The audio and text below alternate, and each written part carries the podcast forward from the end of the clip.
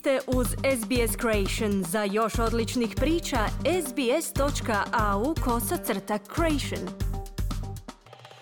Za radio SBS Ana Solomon govorimo o tome na koji način je SBS počeo graditi usku poveznicu s nogometom putem radijskih valova prije gotovo 50 godina, čime se da zaključiti da je bio samoj srži australskog nogometa od postanka ove radio-televizijske kuće. SBS datira iz 1975. godine kada je počeo emitirati na dvije etničke radijske postaje 2EA u Sidneju i 3EA u Melbourneu prije no što je pokrenuo televizijski program 1980.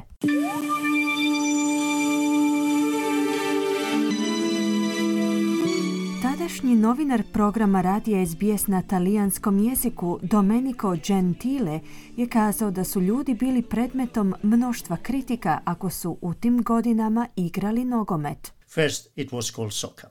The sport was played mainly by European migrants and very little coverage was given by mainstream media. U to vrijeme soker je bio izraz za nogomet i tim su se sportom bavili uglavnom europski doseljenici i vrlo malo se o njemu govorilo u javnim medijima koji su tada uglavnom bili zainteresirani za praćenje tučnjava između protivničkih navijačkih skupina na tribinama. U to vrijeme niste poticali svoje dijete na igranje nogometa. Najbolje to možemo opisati kroz jednu vrlo kontroverznu knjigu Johnnya Warrena Sheila's, Wogs and Puffdachs, jer su tako zvali nogometaša u to vrijeme, kazao je Gentile, dodavši da je stav spram nogometa i općenito australskog društva otada evaluirao. Sudjelovanjem australske nogometne reprezentacije Sokerus na ovogodišnjem svjetskom nogometnom prvenstvu u Katru se obilježava peta uzastopna godina australskog sudjelovanja na tom natjecanju,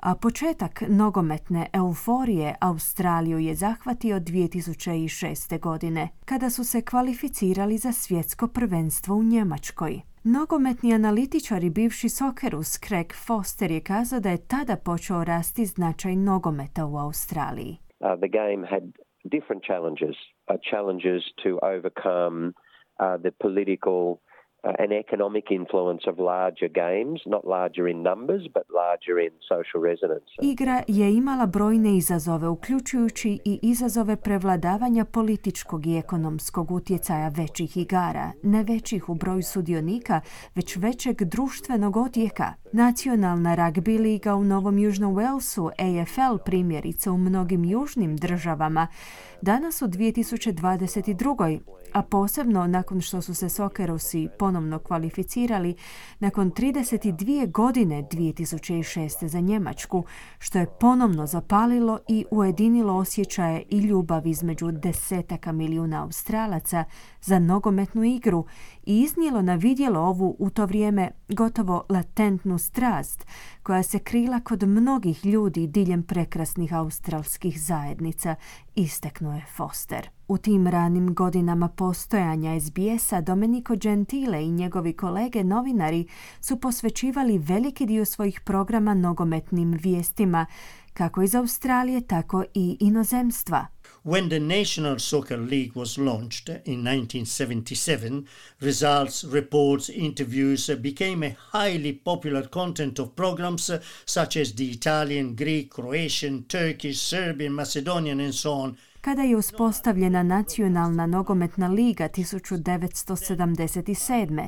Izvješća o rezultatima i intervjui su postali vrlo popularan sadržaj programa, kao što su talijanski, grčki, hrvatski, turski, srpski, makedonski i ostali. Po mom mišljenju, niti jedna druga radijska postaja se nije mogla usporediti sa SBS-om. Zatim, kada je kanal 28 na kojemu se trenutačno prikazuje SBS-ov televizijski prijenos, napokon pokrenut 1980 prijenosi nogometnih utakmica iz Australije i inozemstva postali su jedna od njegovih dominantnih atrakcija, zbog čega se povećao obim onih gledatelja koji su redovno pratili program.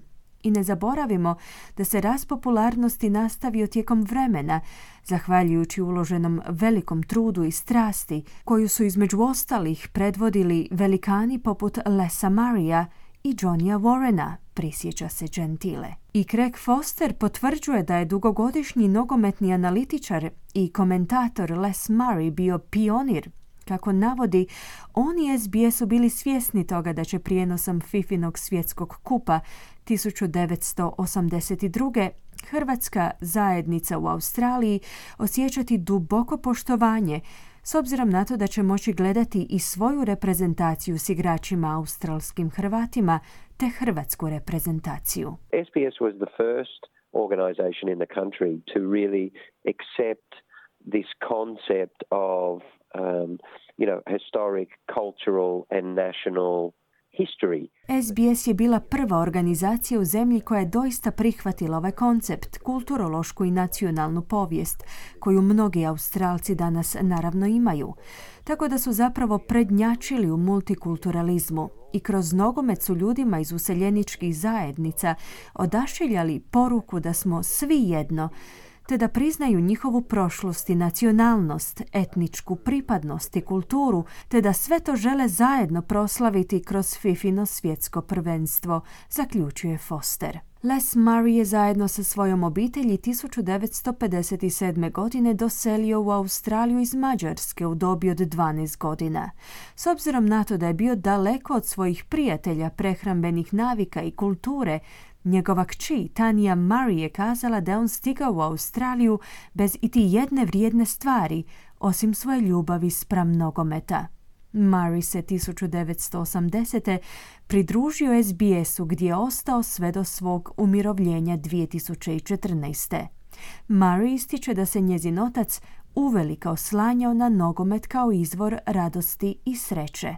He did all of this because he's a, huge fan and he wants to share the love he was very much attracted to the beauty and the tragedy of the game. On je bio veliki ljubitelj nogometa. On je samo želio dijeliti ljubav spram tog sporta. On je uvelike bio privučen ljepotom i tragedijom te igre.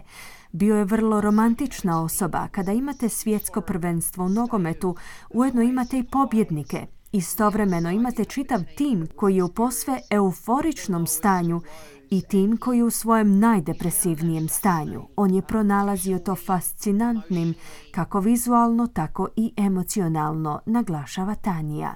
Entuzijazam i predanost Lesa Marija i njegovih kolega sa SBS-a su doveli nogomet do punog izražaja u Australiji. Craig Foster kaže da je SBS-ovo praćenje nogometa odražavalo filozofiju te radio televizijske kuće. Uh, SBS is very much at the heart of not just the growth of Australian football, but the understanding of Australian people of the game, the affection that SBS ne samo da je zaslužan za rast popularnosti australskog nogometa, već i za razvoj razumijevanja značenja te igre za australski narod, koji ga i naklonost prema nogometu i ljubav spram različitosti. I to je zapravo ključ.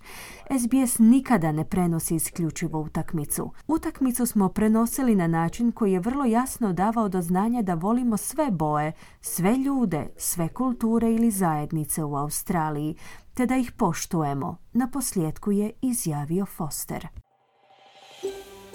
Želite čuti još ovakvih tema? Slušajte nas na Apple Podcast, Google Podcast, Spotify ili gdje god vi nalazite podcaste.